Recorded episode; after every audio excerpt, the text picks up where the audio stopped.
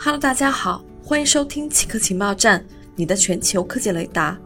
今天的奇客情报站将为您传递两条情报：中国构建全星地量子通信网。新华社报道，三十二年前，人类历史上首次量子通信在实验室诞生，传输了三十二厘米。而今，中国人将这个距离扩展了一千四百多万倍，实现了从地面到太空的多用户通信。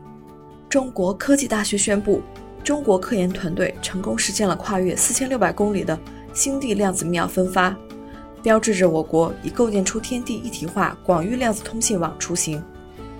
据了解，整个网络覆盖我国四省三市三十二个节点，包括北京、济南、合肥和上海四个量子城域网。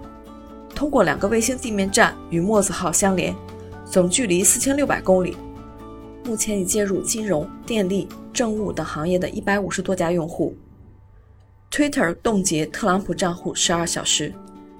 在发生了特朗普支持者冲击国会山的事件之后，Twitter 宣布冻结特朗普账户十二小时，并删除他的三则推文。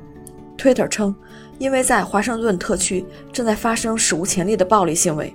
此前支持特朗普的抗议者攻击美国国会大厦，以图迫使国会推翻大选结果。